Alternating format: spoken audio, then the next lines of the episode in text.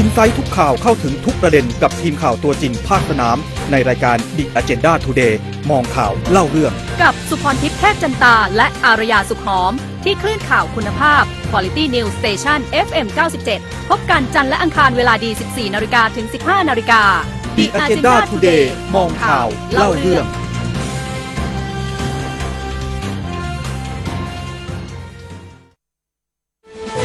ช่วง The Agenda Today วัสดีค่ะ สวัสดียามบ่ายนะคะ ต้อนรับคุณผู้ฟังเข้าสู่รายการ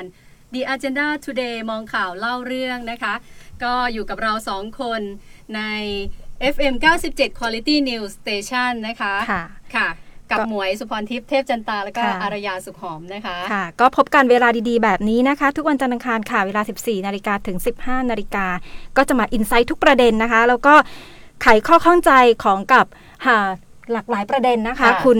คุณหมวยเกี่ยวกับเอ่อประเด็นทางสังคมที่โอ้โหเรียกว่าร้อนฉาในหลายเรื่องทีเดียวนะคะ วันนี้ก็เหมือนกันเราคงจะต้องมาติดตามสถานการณ์อัปเดตตัวเลขค่ะของผู้ป่วยโควิด -19 ในประเทศไทย อืมอัปเดตวันนี้ค่ะ คุณหมวย วันนี้วันที่ 13 เมษายน พุทธศักราช 2563ค่ะซึ่งจริง ๆ วันนี้ตรงกับวันเทศกาลสงกรานต์ใช่นะคะค่ะคุณผู้ฟังถ้าเกิดว่าเป็นปีก่อนๆวันนี้เนี่ยเราเราก็น่าที่จะได้เห็นท้องถนนได้เล่นอืมสาดน้ำกันนะคะ แล้วก็ได้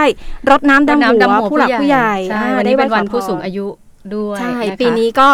รดน้ำดำหัวกันทางออนไลน์ไปก่อนออนไลน์ค่ะรักนะแต่ว่าอยู่อยู่ห่าห่างงๆกันๆไว้ก่อยังห่นวงใช่ค่ะ แล้วก็อย่าเผลอไผลไปค่ะพยายามอยากเล่นน้ำสาดน้ำกันในวันนี้นะคะอ๋อคุณผู้ฟังเพราะไม่ว่าได้นะจ๊ะไม่ได้นะเขา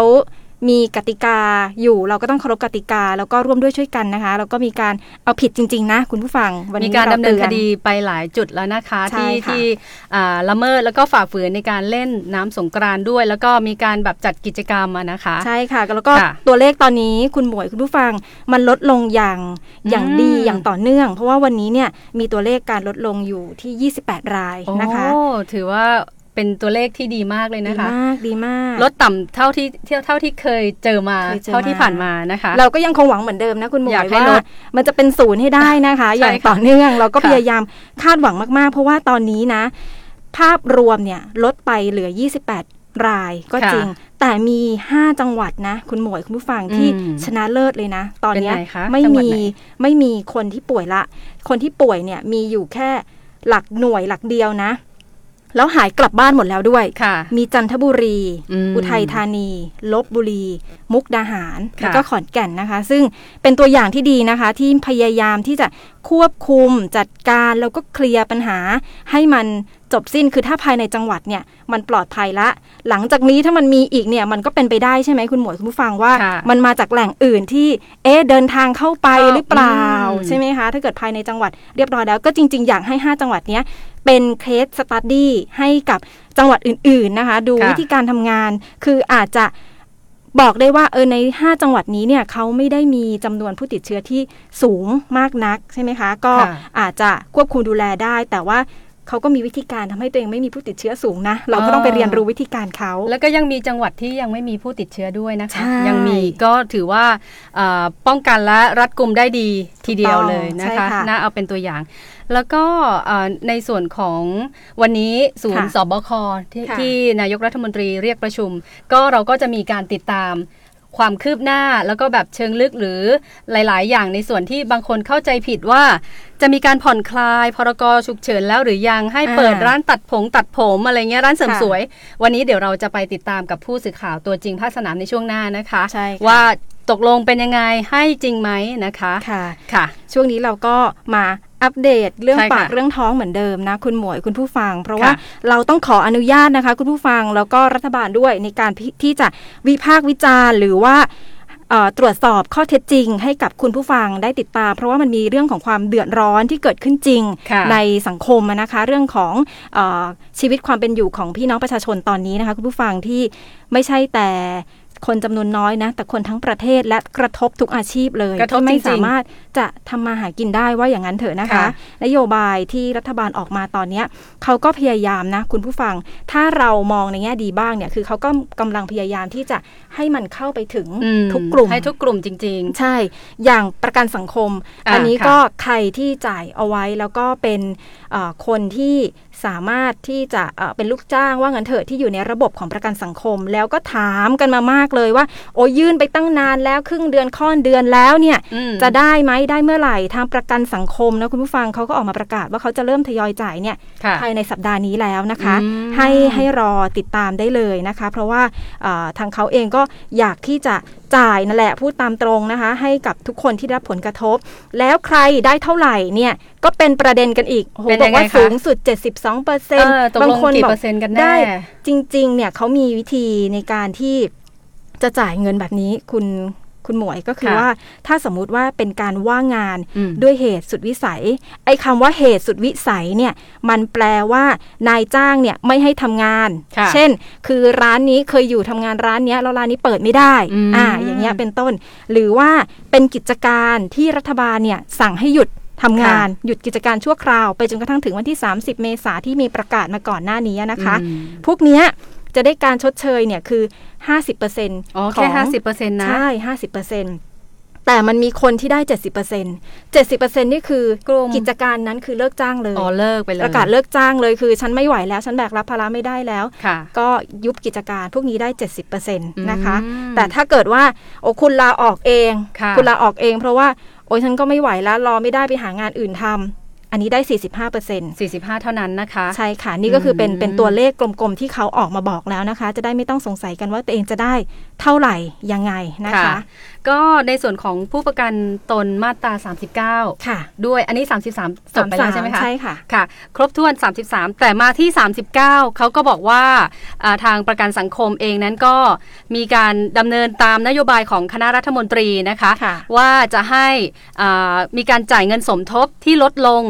นะอันไหนที่ไม่มีนายจ้างจะเหลือเดือนละ60 86 บาทนะคะอ๋อเออจาก 432 บาทนะก็เหลือ 86 บาทค่ะ ในระยะเวลา 3 เดือนคือมีนาคมเมษายน พฤษภาคม 3 เดือนนะคะ มีนาคาดว่าคนน่าจะจ่ายเต็มไปแล้วจ่ายไปแล้วนะคุณหมด้วยใช่ค่ะ แล้วเขาจะทำยังไงเนี่ยยังไงดีนะ แต่เหมือนกับอ่าเป็นการประกาศย้อนหลังให้ด้วยอะเนาะค่ะน่าจะน่าจะเป็นเมษาเป็นต้นไปจะดีกว่านะคะ แต่หากผู้ประกันตนที่ได้จ่ายเงินสมทบจำนวน 432 บาทไปแล้วฮะทางสำนักงานประกันสังคมจะคืนให้ภายหลังา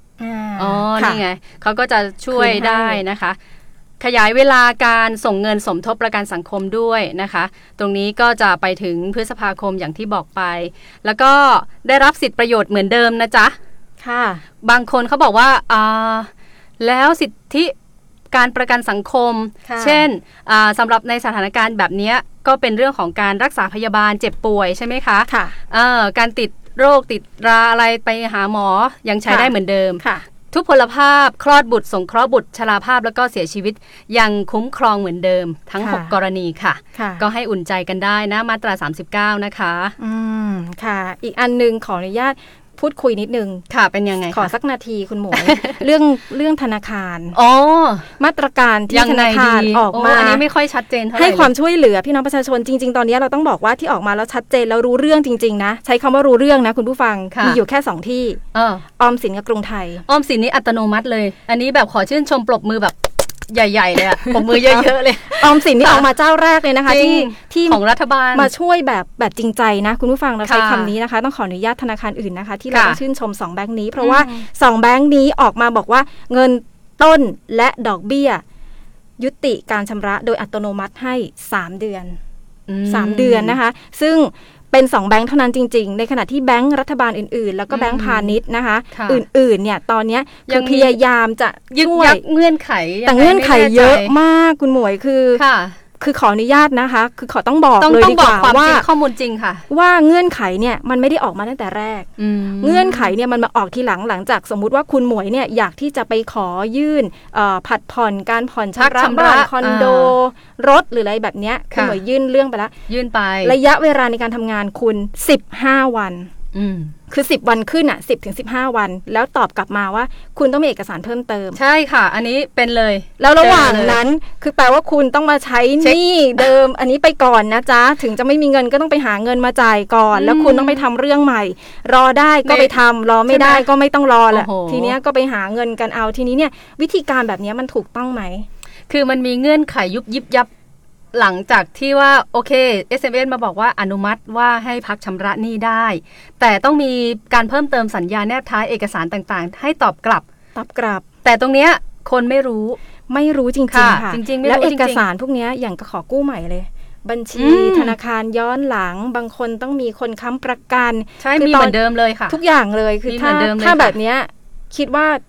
พี่น้องประชาชนคิดเหมือนเราสองคนไหมไม่รู้ไปหาเงินมาจ่ายดีกว่า หาเงินจ่ายดีกว่าให้มันหมดหมดไปมันจะได้ไม่ต้องจะมาได้วุ่นวายนะอืมเออ อันนี้ก็เป็นก็ขออันฝากหนึ่งไว้นะคะฝากไว้ะสำหรับธนาคารทั้งหลายไม่ว่าจะเป็นของรัฐบาล หรือว่าพาณิชย์ที่เป็นของเอกชนหรือก็ตามนะคะค่ะก็อยากจะถ้าจริงใจในการช่วยเหลือประชาชนในช่วงที่เราประสบปัญหาไปด้วยกันเนี่ย เราไม่อยากต่อว่าหรือว่าอ่าติติงใครตำหนิใคร แต่เราจะอยากผ่าน ช่วงเนี้ยไปด้วยกันจริงๆเราขอความชัดเจนจริค่ะงๆ แล้วขอจริงๆการค่ะช่วยเหลือที่แบบที่จริงจังนะคะ เข้าใจว่าทางธนาคารเองก็จำเป็นที่จะต้องมีมาตรการในการดูแลตัวเองแหละอืมถ้าเกิดหมือนกันว่ามีเงินหมุนเวียนอะไรถูอกย่างต้องเงี้ยค่ะนะทีนี้มันมันก็น่าจะต้องมีวิธีค่ะการอื่นที่มาประกาศอย่างเช่นเออทุกคนถ้าเกิดไม่ชำระหนี้ในช่วงนี้อาจจะแบบไม่ติดบูโรไหมหรืออะไรอันนี้ดิถูฉันกต้องแค่ต้องแค่ต้องไม่ติดบูโรแค่ค่ะแค่แนะนำนำเสนอใช่นะคะ แต่ก็เป็นอีกประเด็นหนึ่งที่ฝากเอาไว้นะคะ ว่าค่ะให้ช่วยให้ช่วยกันทำให้มันชัดเจนค่ะ กว่านี้ค่ะค่ะ14นาฬิกา19 นาที พักกันสักครู่ช่วงหน้ามาติดตาม The Agenda Exclusive นะคะ จากตัวจริงภาคสนามของเราค่ะช่วงหน้าค่ะ อินไซต์ทุกข่าวเข้าถึงทุกประเด็น กับทีมข่าวตัวจริงภาคสนาม ในรายการ The Agenda Today มองข่าวเล่าเรื่อง ติดตามทุกช่องทางของ The Agenda ได้ที่ www.theagendathai.com ทางแฟนเพจและ Twitter ได้ที่ @theagendath ทาง YouTube Channel ติดตามที่ @theagendathai และทาง Podcast ผ่านแอปพลิเคชัน Spotify ที่ @theagenda ติดตามข่าวจากตัวจริงภาคสนามกับเรา The Agenda Insight ทุกข่าวเข้าถึงทุกประเด็น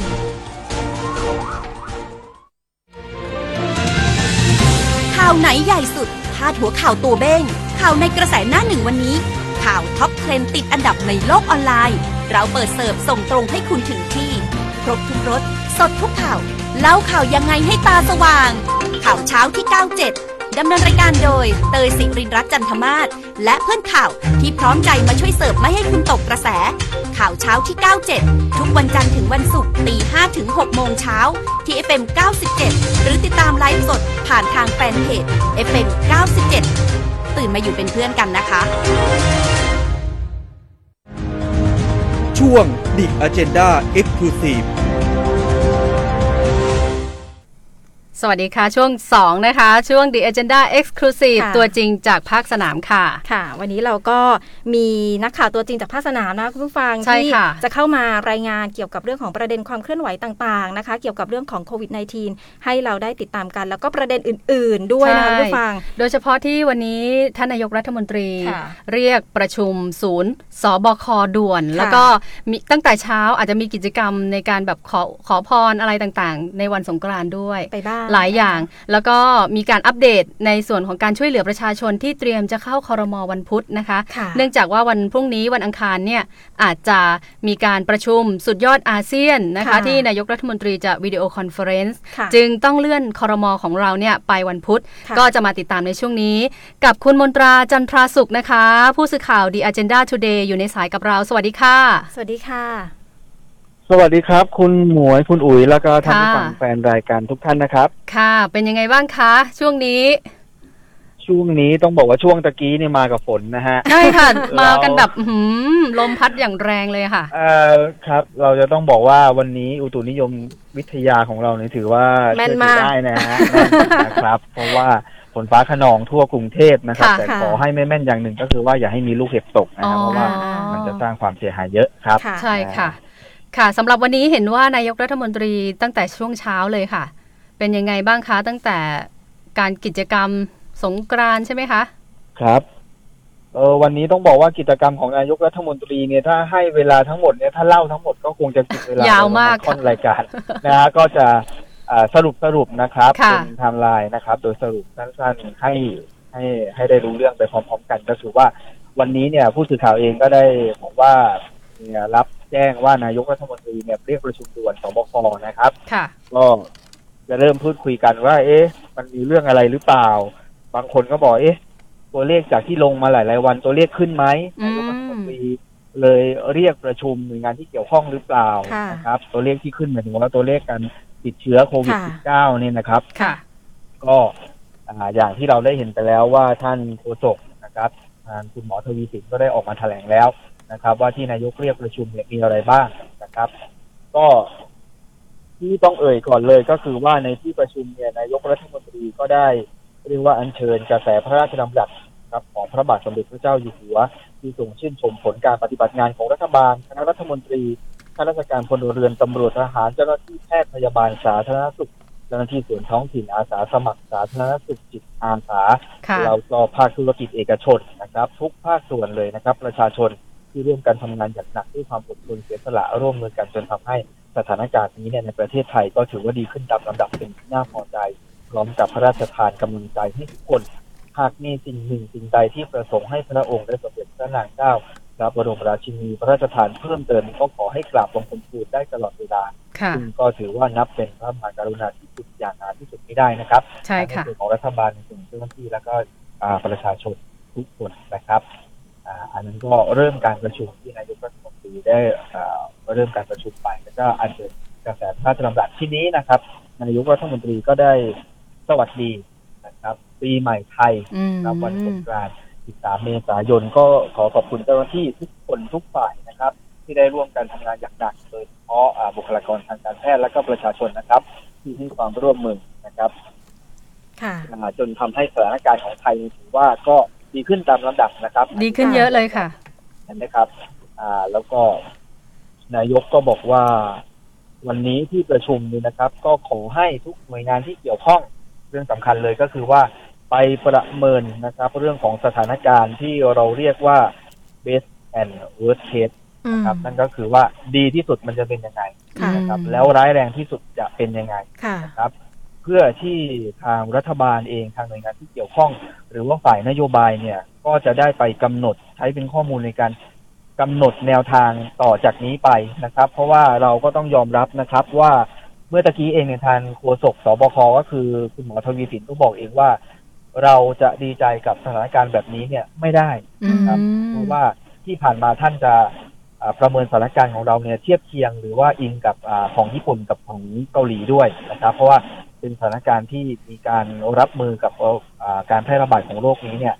อ่าได้ใกล้เคียงกันมีประสิทธิภาพ แต่ของญี่ปุ่นถ้าเราจะมองวันนี้ก็คือจะเห็นว่าเขาเข้าในระนาบมากับเราเนี่ยหลายวันเหมือนกันอืมก็คือเกาะเกาะกันมาใช่ไหมครับคุณค่ะหมวยถ้าค่ะถ้าติดตามก็จะเห็น แต่บังเอิญว่าเขาดีดขึ้นไปค่ะเขาดีดขึ้นไป ซึ่งหลายคนผู้สื่อข่าวหลายคนนะครับ ก็คิดว่าเรื่องนี้ด้วยที่ท่านนายกรัฐมนตรีอยากจะคุยวันนี้ว่า ที่เราพูดภาษาชาวบ้านว่ากาด กาดต้องไม่ตก ใช่ค่ะอืมอ่ากาดเราต้องแน่นตลอดเออนะครับแม้ตัวเลขตกแต่การการป้องกันโรคเนี่ยห้ามตกนะคะ ถูกต้องไม่ใช่ว่าคะแนนนำแล้วเราจะออกลีลาได้เยอะจะผ่อนคลายอืมจะสบายสบายๆอย่างเงี้ยไม่ได้ไม่ได้นะครับค่ะตัวเลขมันดีดขึ้น แล้วนอกจากเรื่องของ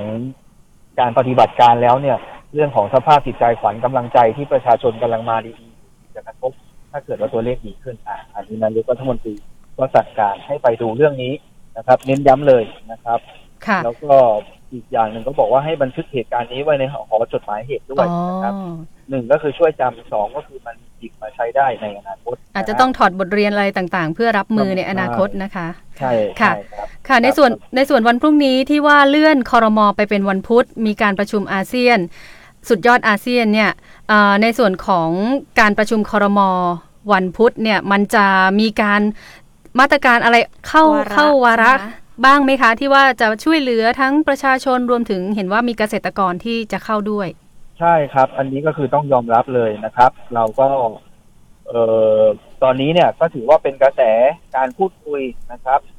ในทุกช่องทางแหละ โดยเฉพาะในโซเชียลมีเดียเนี่ยก็คือว่าการช่วยเหลือประชาชนนี่แหละครับค่ะเพราะว่าอ่าที่ได้ไปแล้วห้าพันบาทตะกี้คุณเหมือนคุณหมูก็เกริ่นตอนเข้ารายการค่ะไปแล้วเนาะว่า ว่าก็เริ่มได้แล้ว แต่มันก็ต้องยอมรับว่าทำแก้ปัญหาให้กับประชาชนจำนวนมากหมู่มากเนี่ยก็อาจจะมีข้อวิจารณ์ถึงความบกพร่องถึงความผิดพลาดหรืออุปสรรคอะไรก็แล้วแต่ค่ะแต่สิ่งหนึ่งที่สำคัญก็คือว่ากลุ่มที่ได้ไปแล้ว อันนี้ไปทำกันต่อนะครับ ผิดพลาดยังไงแก้ไขค่ะเออทีนี้กลุ่มที่ยังไม่ได้อ่าเราต้องยอมรับว่ากลุ่มใหญ่ ๆ อีกกลุ่มหนึ่งก็คือเกษตรกรอืมซึ่ง มีข่าวกันออกมาก่อนหน้านี้ว่าอ่าเกษตรกระทรวงเกษตรเนี่ยเสนอไป อาจจะครัวเรือนหนึ่งสามหมื่นบาท ถ้าเราดูจากอ่าหน้าหน้าข่าวนะฮะค่ะค่ะใช่เที่ยวทางอะไรเนี่ยอ่าค่ะกระทรวงเกษตรขอสามหมื่นพลังจะตบเหลือหมื่นห้าไหม15,000ก็ต้องไปดูกันอ่าค่ะ ใช่ไหมครับมีอยู่ทีนี้สองทา ตัวเลขนี่แหละค่ะ ใช่ ทีนี้ทางทีมงานเราเมื่อเช้า อ่า เราก็บอกไปเลยว่า เราก็คุยกันว่า เอ๊ะเราจะอืม คือหาความชัดเจนนิดนึงอะว่าค่ะตกลงยังไง อืมทีนี้ก็ก็ได้พูดคุยกับท่านเอ่อรัฐมนตรีว่าการกระทรวงเกษตรและสหกรณ์ท่านเฉลิมชัยศรีอ่อนค่ะ นะครับเอ่อบอกว่าเอ๊ะท่านยังไงความชัดเจนเรื่องนี้เอ่อท่านรัฐมนตรีท่านก็บอกว่าเอาอย่างนี้ละกันคือช่วงนี้เนี่ยข้อมูลข่าวสารเนี่ยมันไปเยอะและมันไปเร็ว อืมโซเชียลเนี่ยท่านบอกว่าเรื่องรายละเอียดเดี๋ยวขอขอจริง ๆ ขอขอยังยังไม่พูด เพราะว่า คือถ้ามันไม่ตรงกันแล้วเดี๋ยวมันมีปัญหาอีกถูกไหมครับค่ะ เดี๋ยวถ้าพูดมีนความคาดหวังเกอร์เนาะอาจจะแบบ ใช่เอาไปอ้างอิงแล้วเดี๋ยวอ้างพอิองได้เข้าคอรมอวันพุธเนี่ย แล้วเดี๋ยวไม่ตรงกันเอามีปัญหาอีกอ้าวทำไมมาโวย รัฐมนตรีว่าอย่างนี้มีการโวย ถูกต้อง แต่ว่าอืม ทางรัฐมนตรีเกษตรบอกว่า คือทางกระทรวงเกษตรเนี่ยทำหน้าที่ในการที่ไปรวบรวมบัญชีต่างๆของเกษตรกรนะครับ ที่เบื้องต้นกันออกมาว่า9ล้านครัวเรือนถูกไหมฮะอาจจะมีเพิ่มเติม เพราะว่าต้องไปดูในส่วนของ ที่ไม่ได้ขึ้นทะเบียนไว้ด้วยนะครับ ต้องค่ะยอมรับว่าจำนวนนี้ก็มีไม่น้อยนะมีครับอ่าเพราะว่ากระทรวงเกษตรบอกว่าไม่อยากให้หลุด เพราะว่าอืมอยากให้ครอบคลุมจริงๆหรืออยากให้รวดเร็ว เพราะฉะนั้นแต่ว่าทางรัฐมนตรีเกษตรเนี่ยก็ยืนยันมาว่า อันเอ่อวันพุธเนี่ยนะครับ ข้อมูลที่ทางกระทรวงเกษตรได้รวบรวมเนี่ยทั้งในส่วนของบัญชี ทั้งในส่วนของความเหมาะสมที่กระทรวงเกษตรเห็นว่าเหมาะสมที่จะชดเชย ให้กับครัวเรือนของเกษตรกรเนี่ย ค่ะ ถูกส่งเข้าไปที่ครมเข้าสู่การพิจารณาแน่นอนค่ะนะฮะวันพุธนี้ ค่ะ แล้วก็อ่าทางคลังจะเป็นคนดูความเหมาะสม ก็คือสำนักงบกับคลังดู แล้วก็ขึ้นไปที่ท่านรองสมคิดนะครับค่ะ แล้วก็ไปที่นายกนะครับ เพื่อพิจารณาให้การช่วยเหลือตรงนี้ ค่ะในทางวันนี้ก็คุยกันแล้วรัฐมนตรีเกษตรบอกเอาฝากนิดนึงแล้วกันบอกว่าเอ่อท่ามกลางวิกฤตเนี่ยแกบอกค่ะ ว่ามันก็ พอที่จะเห็นโอกาสยังมีโอกาสนะครับ เพราะว่าค่ะท่านก็พูดน่าสนใจก็บอกว่าหลังจากนี้เนี่ยยังไงอะโควิดถึงจะกินระยะเวลาเท่าไหร่เนี่ย เราก็ต้องร่วมกันผ่านมันไปให้ได้ แต่ท่านบอกว่า อันหนึ่งถ้าผ่านไปแล้วเนี่ยเราต้องตั้งตัวให้ทัน เพราะว่าอย่างนี้ครับคุณอุ๋ยถูกต้องค่ะเมื่อผ่านโควิดไปตลาดโลกจะมีความต้องการในเรื่องของผลิตภัณฑ์หรือสินค้าอาหารเนี่ย เป็นจำนวนมากอืม อ่าเพราะฉะนั้นไทยที่อยู่ในฐานะที่เราวางตัวเราไว้ว่าเราเป็นเป็นครัวโลกกอืม เพราะฉะนั้นเราต้องเซตต้องเตรียมความพร้อมให้ทันค่ะครับใช่เพื่อที่จะให้อ่าเกษตรเนี่ยเป็นหัวใจสำคัญอันหนึ่งแหละที่จะฉุดให้อ่าเศรษฐกิจรเนาะเป็นการฟื้นฟูอ่าได้อย่างรวดเร็วอืมอ่ากลับเข้ามาเหมือนเดิมแล้วก็ฟื้นตัวจากผลกระทบนี้นะครับค่ะ อันนี้เป็นข้อมูลที่เราได้อ่าไปเรียกว่าเอ็กซ์คลูซีฟมา อืม ค่ะ เชื่อว่าวันพุธนี้ในการประชุมคณะรัฐมนตรีก็จะมีในส่วนของมาตรการช่วยเหลือเพิ่มเติมนะคะ เห็นว่ากระทรวงการคลังเองก็จะมีเหมือนมาตรการเก็บตกอะนะคะใช่ใช่ครับเอเพราะว่าอเพราะว่าเพราะว่าคนที่ SMS มาบอกว่าไม่ได้รับไม่ได้สิทธิ์เขาก็จะให้อุทธรณ์ด้วย ให้อุถูทกธต้องรณ์ใช่ค่ะอุทธรณ์นี่ก็สำคัญเพราะว่าอืมหลายคนเนี่ยเราคุยกัน มีเพื่อนที่เป็นสื่อออกไปทำอย่างอื่นแล้วเนี่ยบอกเอ้ยไม่ได้เป็นเจ้าของธุรกิจเลย ใช่ค่ะครับ ไม่เคยทำแต่แต่ว่ามันขึ้นมาใช่ไหมคะเออระบบบอกว่าเป็นเจ้าของธุรกิจธุรกิจเยอะมากๆเลยอ่านะครับ ปัญหานี้เกิดขึ้นเยอะเลยค่ะ ค่ะ ครับ แล้วก็ตะกี้ที่ฟังคุณอุ๋ยคุณหวยเรื่องของทอสอ่าเรื่องของแบงค์ใช่ไหมครับค่ะใช่ค่ะ เรื่องของแบงค์นี่ผมเป็นคนหนึ่งที่เป็นลูกค้าแบงค์ทอสบอกเลยเป็นยังไงคะอ่าธนาคารธนาคารสงเคราะห์นะทคะอสเป็นยังไงคะ ใช่ครับเอ่อแล้วก็คือของทอสวันนั้นที่คุยกับคุณ คุณคุณอุ๋ยคุณหวยเนาะค่ะค่ะ แต่ว่าล่าสุดเมื่อคืนเนี่ยเขาออกมาเป็นมาตรการที่ห้าห้าบวกหนึ่งหรือหกประมาณนี้นะค่ะ เพราะว่ามาตรการที่ห้าเนี่ยเขาออกมาคืนมันคืนมันศุกร์ที่เขาบอกว่าค่ะอ่างดอ่าเงินต้นแล้วก็ดอกเบี้ยเนี่ยสี่เดือนค่ะแต่ในส่วนของดอกเบี้ยเนี่ยเขาบอกว่าเดี๋ยวเขาจะไปทยอยเรียกเก็บคืน ในรอบบิน24 24งวดบินก็คือ2ปีค่ะนะครับอืมเราก็บอกโอ้ก็ยังต้องไปคืนดอกเบี้ย แต่ทีนี้เมื่อคืนเนี่ยเขาออกมาตรการมาล่าสุดเขาบอกว่า ก็ลูกค้าที่มียอดกู้นะครับ สินทรัพย์ค่ะเดียวกันรวมทุกบัญชีไม่เกินสามล้านค่ะนะฮะมีรายได้ไม่เกินสามหมื่นห้าเนี่ยก็ค่ะเข้าไปสู่กระบวนการเนี่ยหยุดอ่าจ่ายเงินต้นและเงินดอกสี่เดือนก่อน แต่ค่ะทีนี้เขาใจดีเพิ่มเติมก็คือว่าดอกสี่เดือนเนี่ยเขาก็ไม่เก็บ อ๋อนะอันนี้คือล่าสุดก็ให้โอ้ดีใจให้ด้วยเข้านะไปติดคะตามดูกันว่า ไม่อ่อไม่ใคเก็บป็นจลูกริงๆค้าใช่ไหมคุณบรรตราไม่ใช่เป็นการ ถ้าเกิดจ่ายอยู่ภายในกำหนดการงวดเนี่ยอืมอันนี้ไม่เก็บแต่ถ้าเกิดว่าคุณยืดงวดออกไปสมมติอีก 24 เดือนคุณหมด แต่คุณไปก็จ่ายเท่าเดิมแค่ก็ครับก็บวกไปเนี่ยก็ถือว่าเท่าเดิม แต่แค่ว่าเว้นให้ใช่อันนี้เดี๋ยวเราอืมเราเราต้องไปช่วยดูกันช่วยดูให้ท่านผู้ฟังด้วย เพราะว่าเหมือนที่คุณบอกไว้ตอนแรกอะว่า เราเอาช่วยเข้าไปแต่พอไปดูแล้วเนี่ยมันจะมีรายละเอียดมีสัญญาแนบท้ายมีอะไรก็ค่ะเต็มไปหมดเนี่ยอืมเดี๋ยวก็ต้องไปช่วยดูว่าที่สุดแล้วก็คือว่าเขาเรียกว่าเปย์หรือเปล่าคือเปย์ไปเลยอ่าแบร์ไปเลยไม่ได้มีอะไรอืมซ่อนคือช่วยกันจริงๆให้ค่ะให้ผ่านกันไปได้ อันนี้ก็ได้เป็นข้อมูลเพิ่มเติมว่าใครที่เป็นลูกค้าทอสอหรือของแบงก์ไหนก็ไปตามกันเพิ่ม เพราะว่าทางแบงก์ชาตินี่เขาก็ผ่อนปลนเงื่อนไขให้เยอะอืมเพราะฉะนั้นแบงก์ก็มีสภาพคล่องที่จะช่วยพวกเราได้เยอะก็ต้องค่ะไปตามกันดูนะ ครับ ก็ยังมีบางบางแบงค์นะคะ ที่อ่าพักชำระเงินต้น แต่ยังคิดดอกเบี้ยค่ะอืยังมีครับนะคะ โดยยังมีโดยเหมือนกับธว่านาคารพาณิชย์เหรอคุณใช่หมวยค่ะส่วนใหญ่บางจะใช้วิธีการนี้ค่ะ บางสินเชื่อค่ะ อืมก็จะเป็นวิธีการนี้ ซึ่งอันนี้ก็จต้องริง ๆ ธนาคารแห่งประเทศไทยเขาก็ออกมาบอกนะคะ ว่ามันไม่ได้เป็นการเอ่อลดภาระนะ แต่เป็นการยืดเฉยๆ เพราะฉะนั้นอืมคุใครที่จะไปใช้มาตรการเหล่านี้ต้องสมัครใจแล้วก็ต้องเข้าใจให้ดีนะคะคุณผู้ฟังว่าใช่ว่ามันเป็นการเป็นการยืดระยะเวลา แต่ไม่ได้เป็นการแบบไปช่วยลดภาระช่วยลดดอกเบี้ย หรืออะไรทั้งสิ้นเราต้องเข้าใจด้วยค่ะฝากครับฝากคุณผู้ฟังไว้นะว่าต้องศึกษาข้อมูลให้เยอะๆ ก่อนที่จะตัดสินใจนะคะรับอันนี้ต้องต้องเข้าใจด้วยกันนะครับอืมว่าเออมันจะได้ คือทุกอย่างจริงๆมันอยู่ที่ความเข้าใจแหละถ้ามันใช่เข้าใจกันดีมันก็ยังพอคุยกันได้ค่ะทุกๆเรื่องเนี่ยได้ค่ะค่ะ ขอบพระคุณมากค่ะสำหรับอ่าการรายงานในส่วนต่างๆ ของทางครมเอง ทางสบค นายกรัฐมนตรีเองด้วยนะคะ ขอบคุณครับคุณมนตราจันทราสุขค่ะ ผู้สื่อข่าว The Agenda Today นะคะสำหรับช่วงนี้พักกันก่อน ช่วงหน้าเราจะมาดูข่าวในส่วนเจาะลึกอีกนิดนึงในเรื่องของ 5,000 บาทที่บอกว่ากระทรวงการคลัง เตรียมจ่ายแล้วก็จ่ายทยอยจ่ายมาบ้างแล้วอืม6วันที่ผ่านมาระบบ AI เป็นยังไงบกพร่องหรือเปล่านะคะค่ะค่ะช่วงหน้าค่ะอินไซต์ทุกข่าวเข้าถึงทุกประเด็น กับทีมข่าวตัวจริงภาคสนาม ในรายการ The Agenda Today มองข่าวเล่าเรื่อง ติดตามทุกช่องทางของ The Agenda ได้ที่ www.theagendathai.com ทางแฟนเพจและ Twitter ได้ที่ @theagendath ทาง YouTube Channel ติดตามที่ @theagendathai และทางพอดแคสต์ผ่านแอปพลิเคชัน Spotify ที่ @theagenda ติดตามข่าวจากตัวจริงภาคสนามกับเรา The Agenda Insight ทุกข่าวเข้าถึงทุกประเด็น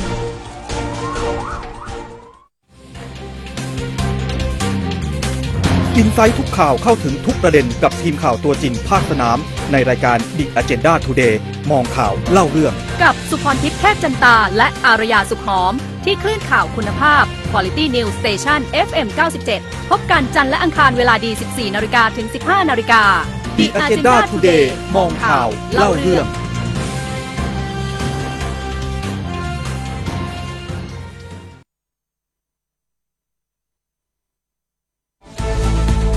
ช่วง The Agenda Insight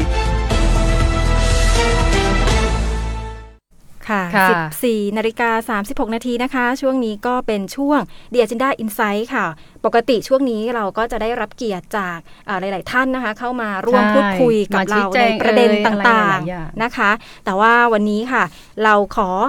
อย่างที่เราบอกขออนุญาตคุณผู้ฟัง แล้วก็หน่วยงานภาครัฐไว้ตั้งแต่แรกแล้วว่าเราค่ะขอวิพากษ์วิจารณ์เกี่ยวกับเรื่องของการทำงานในเรื่องของการช่วยเหลือค่ะประชาชนในช่วง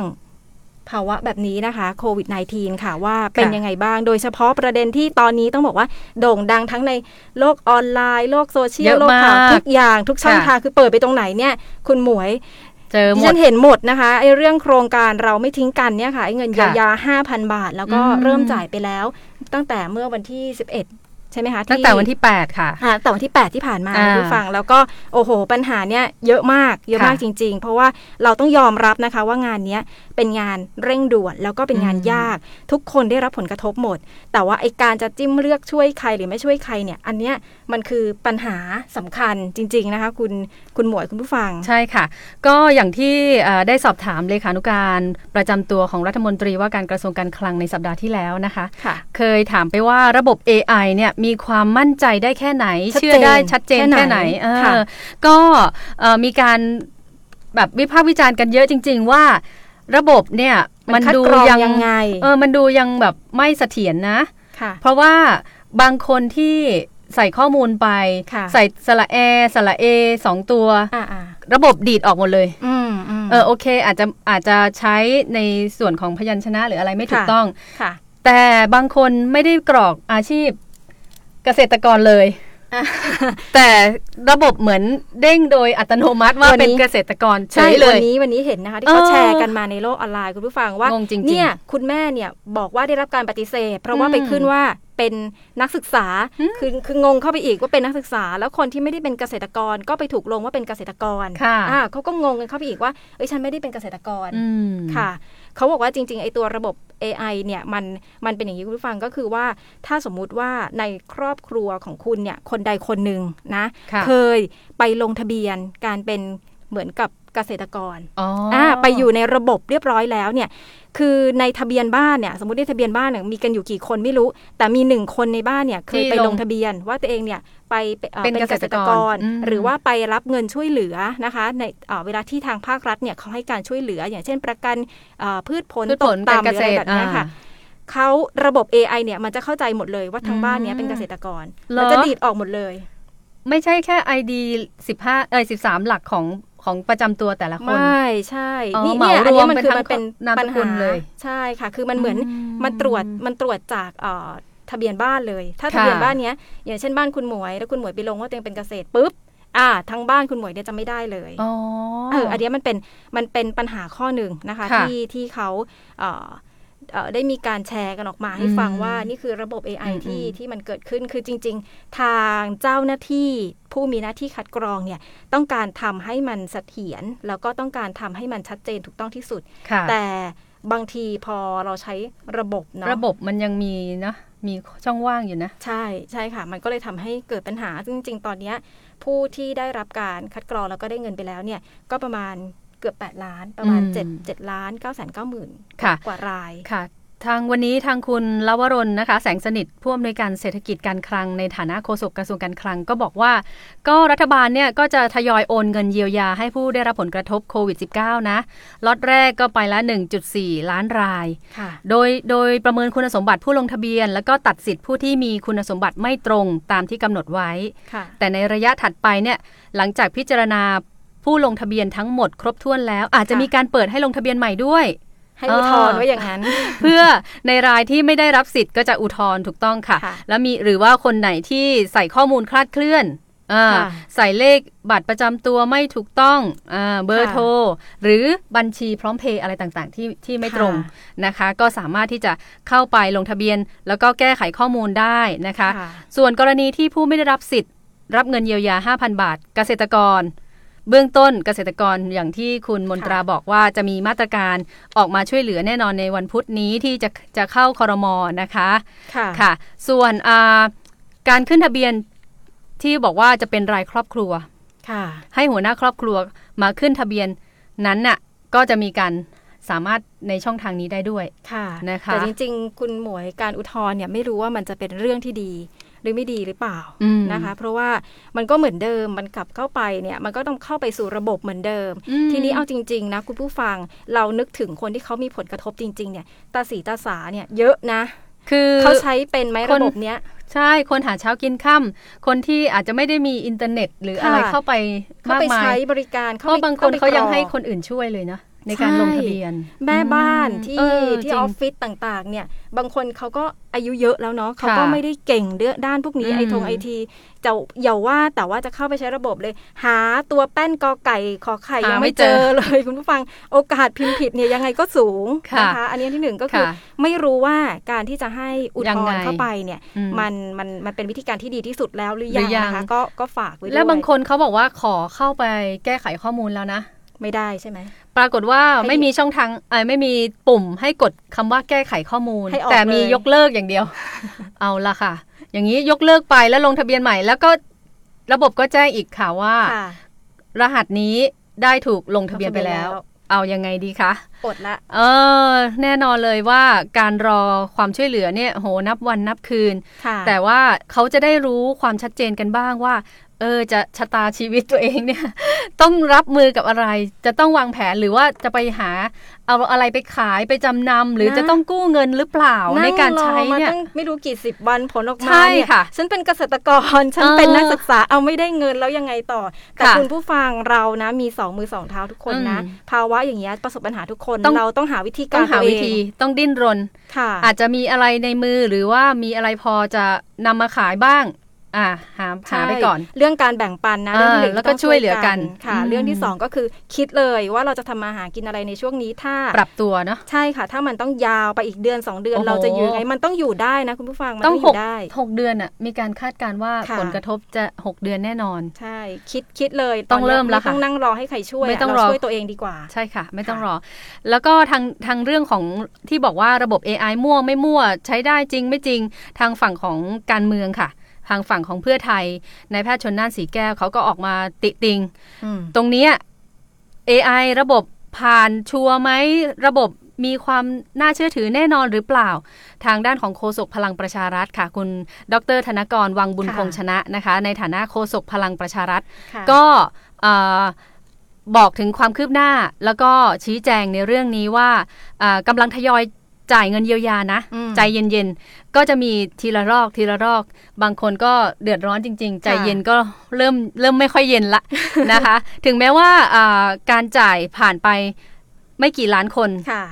ค่ะคนที่ไม่ผ่านก็ยังมีอีกเยอะหลายล้านคนด้วยค่ะเช่นกันใช่นะคะ คุณธนกรก็บอกว่าการปิดลงทะเบียน หรือการคัดกรองจบแล้ว ก็จบจริง แต่ว่าอาจจะมีการอุทธรณ์ได้อย่างที่บอกไปค่ะแล้วก็ยืนยัน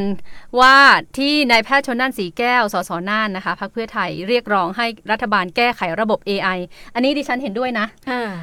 ควรจะแก้ไขระบบ เป็นอย่างยิ่งโดยเร็วค่ะเพราะว่ามีการคัดกรองอาจจะคลาดเคลื่อนใช่หรือว่ายังไม่ครอบคลุมต่างๆ จนต้องมาเป็นขยักสองขยักสามอืมเนาะมาค่ะแก้ไขกันเป็นไปเรื่อยๆ รายวันใช่ค่ะเนาะแล้วก็ตรงเนี้ยคุณธนกรก็ยืนยันนะคะ ว่าระบบคัดกรองไม่มั่วอืมเพราะว่าใช้ข้อมูลที่ชัดเจน แล้วก็มีการขึ้นทะเบียนไว้ โอเค การขึ้นทะเบียนไว้ อาจจะไม่อัปเดตหรือเปล่า ตรงนี้ก็ต้องค่ะไปดูด้วยค่ะข้อมูลของทางรัฐบาลทางกระทรวงต่างๆค่ะที่ที่ประชาชนได้ลงทะเบียนไว้นะคะ ทั้งสมาคมอ่าแท็กซี่ หรือค่ะว่าแม่ค้ามักคุเทศก์อ่าวินมอเตอร์ไซค์อะไรต่างๆ ทุกอย่างก็ต้องไปดูว่ามีการอัปเดตหรือเปล่าบางคนค่ะยังตกหล่นอยู่เลย แท็กซี่ใช่บางคนไม่ได้รับใช่อ่าผู้ค้าสลาก กินแบ่งรัฐบาลยังไม่ได้รับไม่ได้รับบางคนค่ะนะอันนี้ก็ก็คงต้องขอตรวจสอบใช่อีกที ก็มีหลาย ๆ ท่านนะคะ ที่ให้คำเสนอแนะ แนะนำวิธีการมานะคะ อย่างคุณเทพไทยเสนาพงศ์สค่ะสนครศรีธรรมราชพรรคประชาพรรคปธิระชาธิปัตปัตย์ย์เองค่ะก็ออกมาบอกนะคะว่า ถ้าจะเยียวยาจริง ๆ เนี่ยเดือนละ 5,000 บาท 3-6 เดือนเนี่ยจริง ๆกำหนดคุณสมบัติไปเลยไหมอืมว่าหนึ่งเป็นคนไทยที่อายุตั้งแต่ 18 ปีขึ้นไปอันนี้สใช่องมีบัญชีเงินฝากในธนาคารเนี่ยทุก ๆ บัญชีแล้วนะอ่ารวมทุกยอดแล้วเนี่ยไม่ค่ะเกิน1 0 0 0 0แสนบาทห้ามเกินหนึ่งเอแสอนหรือสามเป็นคนไทยที่ไม่มีบัญชีเงินฝากก็ได้ค่ะเออคือควรจะระบุสถานะไปเลยไหม อันนี้อืมก็เป็นอีกเออวิธีการนะคะที่ที่คุณสามารถไทยระบุเงื่อนไขลงไปอีกใช่ค่ะได้ให้มันแนะนำแคบลงให้มันชัดเจนขึ้น ค่ะเนาะก็ลองดูนะคะเป็นแนค่ะวทางให้หลาย ๆ ส่วนหลาย ๆ ฝ่ายช่วยกันเอ่อวิเคราะห์ แล้วก็แก้ไขปัญหาให้ได้ตรงจุดแล้วก็ดีที่สุดค่ะค่ะ ก็ขอเป็นกำลังใจให้ผู้ที่เกี่ยวข้องโดยตรงทั้งโดยตรงโดยอ้อม ให้ดูบริหารจัดการให้ดี ระบบ AI น่าจะเร็วกว่านี้ไหมค่ะเออ นี่คือการตั้งคำถามจากตัวดิฉันเองด้วยนะคะ แล้วก็ สื่อต่างๆ แล้วก็รวมถึงประชาชนที่มีคอมเมนต์ มีการแสดงความคิดเห็นต่างๆ ที่ออกมาว่าระบบ AI มันน่าจะเร็วกว่านี้ไหมค่ะเพราะว่า AI ไม่ใช่คนที่จะมานั่งอยู่หน้าคอมดูดูดู แล้วก็ AI น่าจะรันได้แบบว่ารวดเร็วอะ่ะหนึ่งค่ะชั่วโมงได้ถึงล้านคนหรือถึงเท่าไหร่กี่คน น่าจะดีกว่าแมนนวลใช่ค่ะเนาะน่าจะดีนะคะค่ะก็ขอฝากไว้ให้กับทางผู้เกี่ยวข้องแล้วกันค่ะ ค่ะค่ะ ช่วงนี้พักสักครู่ช่วงหน้าเรามาติดตามในเรื่องของดิจิทัลนะคะว่าอ่ากระแสเทคโนโลยีต่างๆเนี่ยเราจะเอามาใช้ประโยชน์สู้โควิดได้อย่างไรค่ะ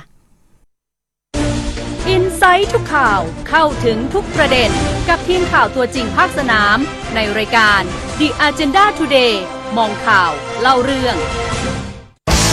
สวัสดีครับจำกันได้ไหมครับนาติงกลับมาแล้วพบกับนาติงสุวัสด์กลิ่นเกษรครับที่นี่ฟุตบอลสเตชัน FM 97 Quality News พลาดไม่ได้นะครับกับรายการนาติงมาแล้ว ทุกวันพุธตั้งแต่เวลา3ทุ่มเป็นต้นไปทาง FM 97 Quality News พลาดไม่ได้แล้วเจอกัน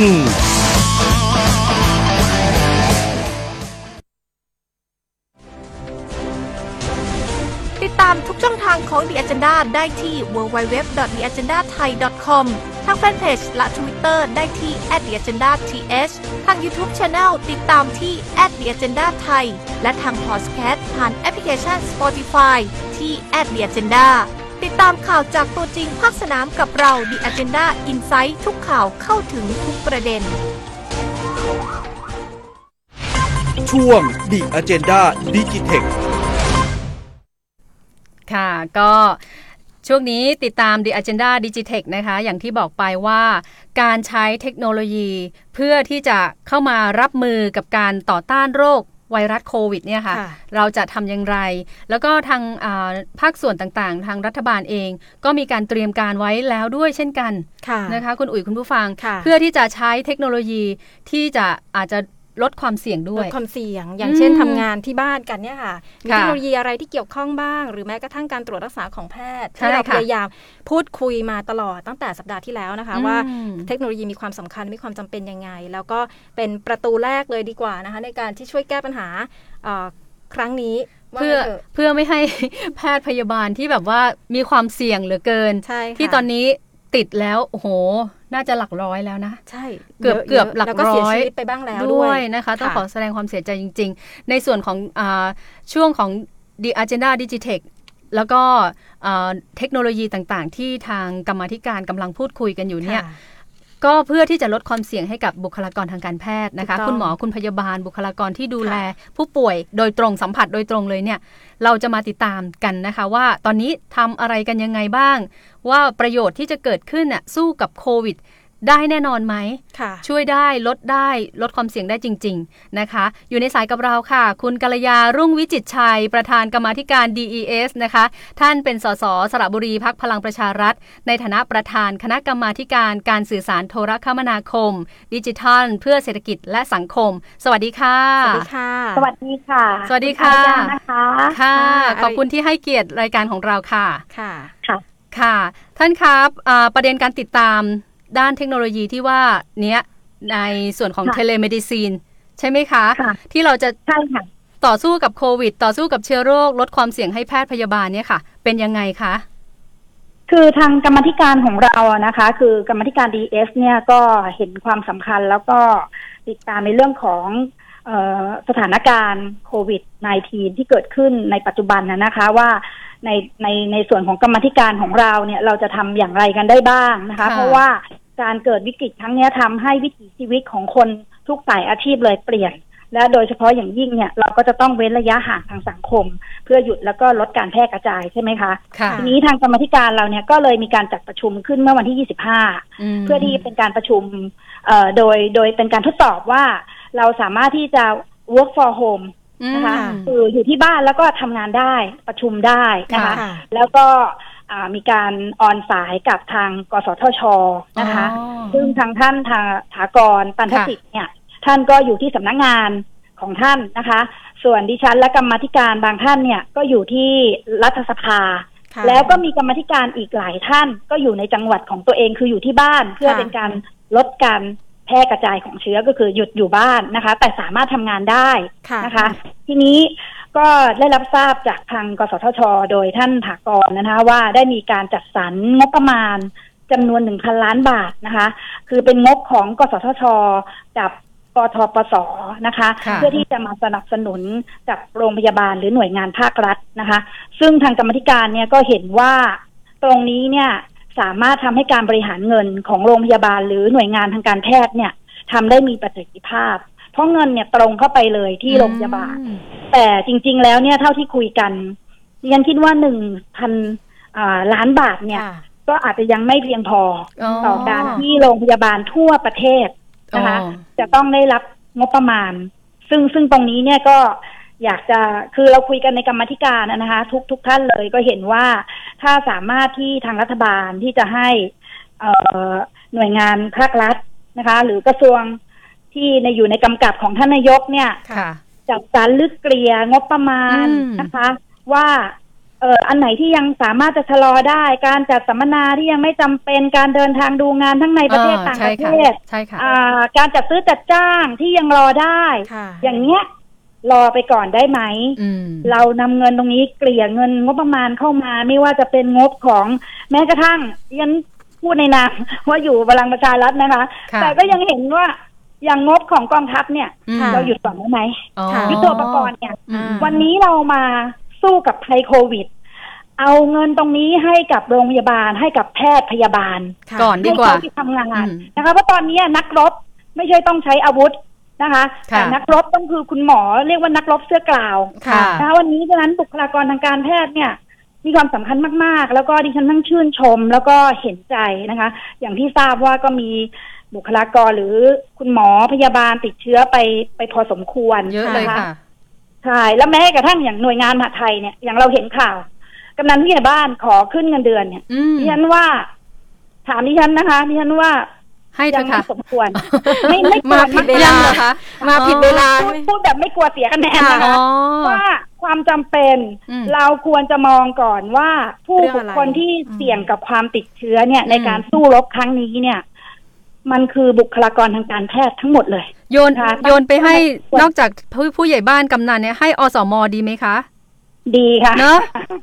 ก็ยังดีกว่าอ๋อถือยังดีกว่าเป็นส่วนหนึ่โดยตรงกว่าด้วยของบุคลากรทางการแพทย์ค่ะนะคะก็ก็คิดว่าอย่างนี้นะคะ แล้วทีนี้เราในฐานะกรรมาธิการดีเอสเนี่ยนะคะค่ะกรรมาธิการทุกท่านก็มีความเป็นกังวลในสถานการณ์วิกฤตขณะนี้นะคะ ก็ได้ปรึกษาหารือกันแม้วันนี้เนี่ย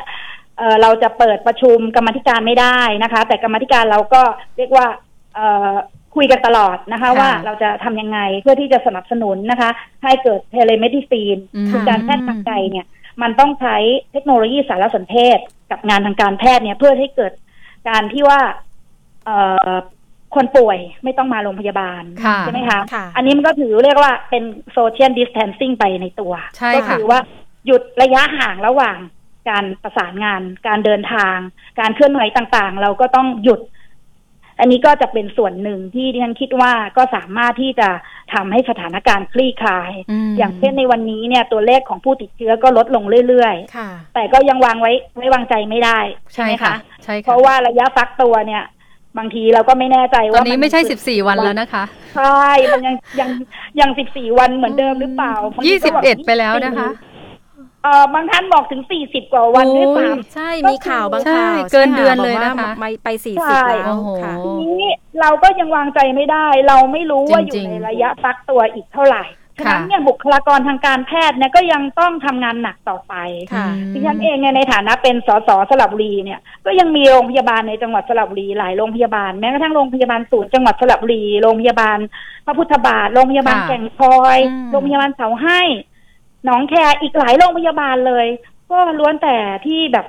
ยังไม่เพียงพอต่องบประมาณค่ะนะคะค่ะแต่แล้วนี้ก็ยังดีค่ะว่าได้รับงบจากกสทชมาส่วนหนึ่งอืมมาช่วยนะคะใช่ไหมคะค่ะอืมค่ะแล้วแล้วก็เราจะเริ่มต้นยังไงต่อไปคะลำดับที่เราดำเนินโครงการนี้ค่ะ ค่ะ ก็คิดว่าดิฉันคิดว่าเดี๋ยวถ้า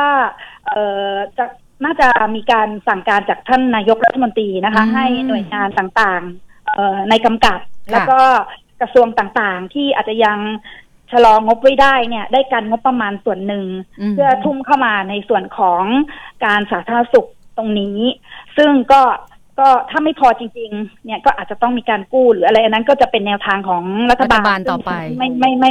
ไม่ไม่ก้าวล่วงดีกว่านะคะ ได้ก็ค่ะประมาณนี้ค่ะแล้วในฐานะกรรมาธิการของเราเนี่ยก็จะติดตามอยู่ตลอดว่าอืมอาจจะเอ่อประสานไปยังกสทชว่า จะเพิ่มเงินจากหนึ่งพันล้านบาทเนี่ย สามารถที่จะเกลี่ยลงมาอีกได้ไหมค่ะใช่ไหมคะค่ะเพราะว่าเราก็มีการประมูล 5G ผ่านไปได้เงินอืมมหาศาลพอสมควรสองแสนล้านเนี่ยค่ะถ้ามีตัวไหนที่เคคือคือตอนเนี้ยดิฉันคิดว่าทุกภาคส่วนและทุกหน่วยงานเลยต้องเข้ามาช่วยกันใช่แม้ค่ะกระทั่งเอกชนด้วยนะคะอืมที่ก็ยังค่ะทราบว่าเครือข่ายโทรโทรศัพท์นะคะ อ่าอย่างหัวเว่ยแล้วก็อีกอีกหลายค่ายเลยค่ะก็จัดสรรงบประมาณตรงนี้มาซึ่งให้เป็นของอืมเอกชนมามาให้กับทางรัฐบาลร่วมร่วมกับรัฐบาลเนี่ยมาให้หน่วยค่ะงานบุคลากรทางการแพทย์ได้ค่ะเช่นเดียวกัน ก็ได้ค่ะก็ถือว่าวันนี้เนี่ยถึงแม้จะมีวิกฤต แต่ก็ได้เห็นน้ำใจนะคะของมใช่ขอค่ะงหน่วยงานของคนไทยในทุกสายอาชีพนะคะค่ะแล้วทุกคนก็หลั่งไหลมาช่วยกัน ใช่ ร่วมใจกันเราก็จะเห็นเอ่อผู้ที่แบบมีจิต สาธารณะ บางทีไม่ค่ะเอ่ยชื่อด้วย ไม่ใช่อืม นักการเมืองด้วยซ้ำนะคะ ได้ค่ะ เขามาทำด้วยใจจริง ๆ เลยเนี่ย ค่ะ ขึ้นรถตะเวนแจกข้าวสาร เออ ขึ้นรถตะเวนตะเวนแจกถุงยังชีพดีหรืค่ะ ออะไรช่วยคือช่วยเรีกาช่วยกันค่ะมัเป็ภาพที่ที่งดงามในขณะใช่ ที่เรามีวิกฤต ก็น่าชื่นชมค่ะแล้วก็ขอขอบพระใช่คุณจริง ๆสำหรับใช่ทุกท่านที่ออกมาช่วย แล้วก็ขอขอบพระคุณคุณกัลยารุ่งวิจิตรชัยใช่ด้วย ที่ค่ะจะผลักดันในโครงการ telemedicine นี้ต่อไปแล้วก็ให้สำเร็จดูแลตรวจสอบต่างๆด้วยนะคะ ในงบประมาณได้ค่ะนะคะ ขอบพระคุณค่ะค่ะดีค่ะ ขอบคุณค่ะค่ะสวัสดีค่ะ ค่ะค่ะ คุณกัลยารุ่งวิจิตรชัยนะคะค่ะประธานกรรมาธิการ DES ดูแลเรื่องของ telemedicine ค่ะค่ะ ขอบคุณที่ติดตามรายการ